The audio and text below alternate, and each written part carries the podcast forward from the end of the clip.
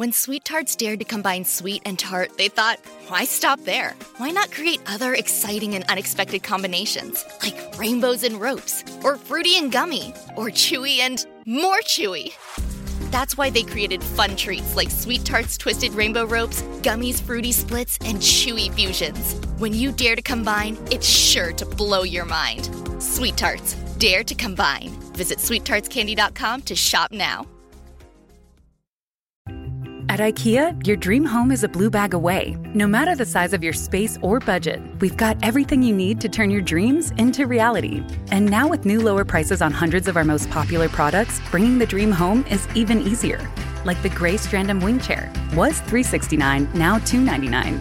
And the IKEA Plus 365 nine piece cookware set was $129.99, now $89.99. And hundreds more. Shop new lower prices at IKEA USA.com today.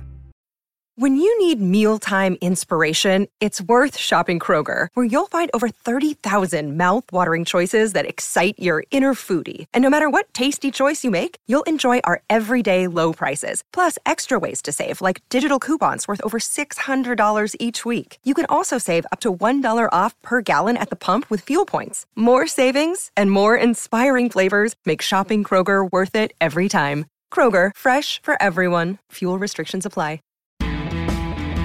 Hello and welcome to This Day Rocks from Vintage Rock Pod, the ultimate classic rock podcast. I'm Paul Stevenson. Thanks as always for hitting play. Now, before we fire into today's wonderful episode, a quick reminder about yesterday's big interview show with Kevin Godley, founding member of 10cc.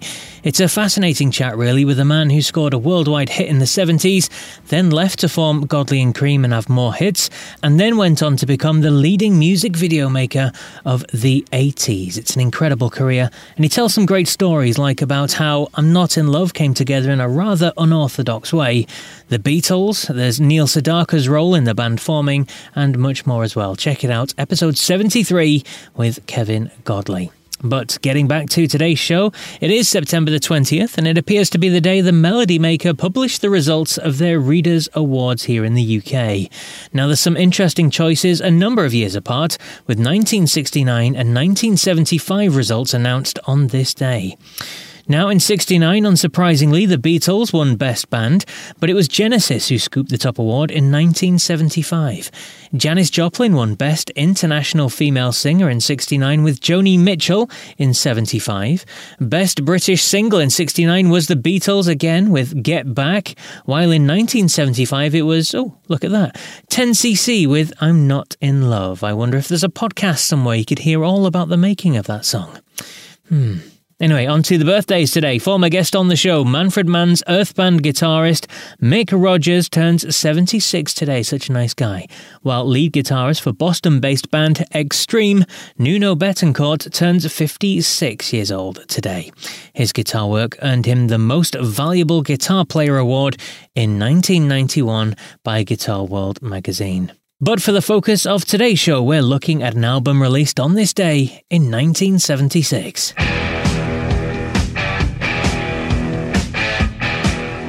Yes, on this day in 1976, ACDC released their third studio album, Dirty Deeds Done Dirt Cheap.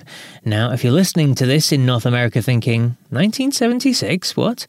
Well, it was originally released in 1976 in Australia and Europe on this day 46 years ago, but didn't hit the US shelves until 1981, a year after then lead singer Bon Scott had died.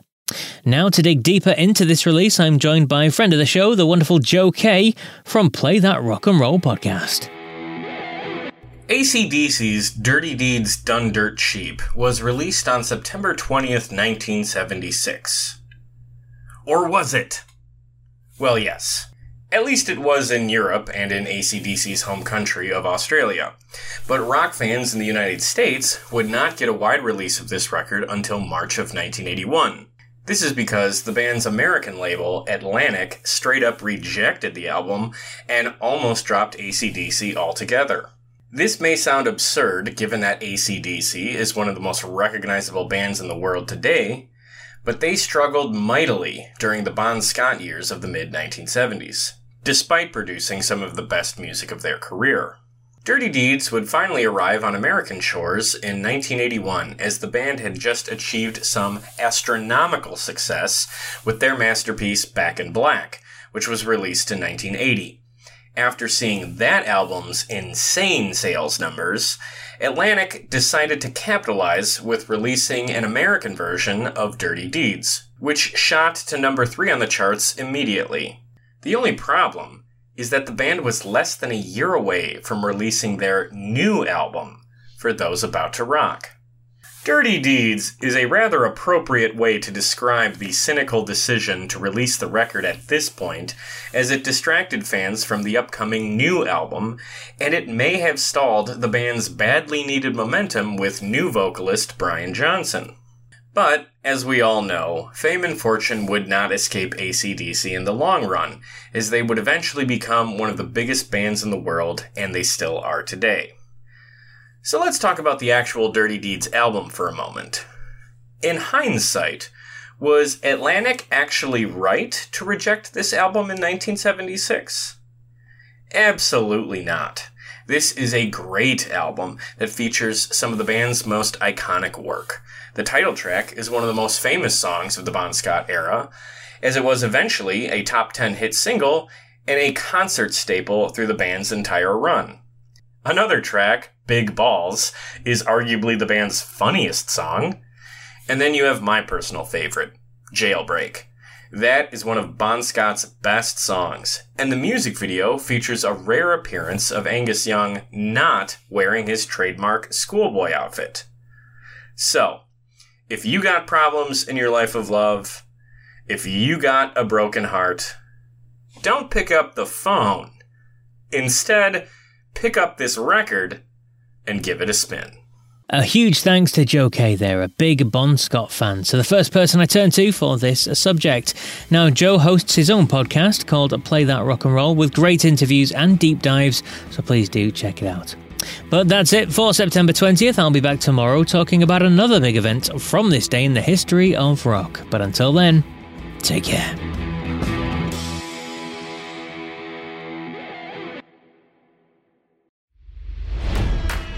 It's NFL draft season, and that means it's time to start thinking about fantasy football. FantasyPoints.com features industry leading experts and prognosticators using proprietary hand charted data to help you score more fantasy points. FantasyPoints.com is the place to go for whatever kind of fantasy football you play. Whether you play fantasy football, daily fantasy sports, or do a little bit of everything, Fantasy Points has the meticulously researched content to guide you to victory.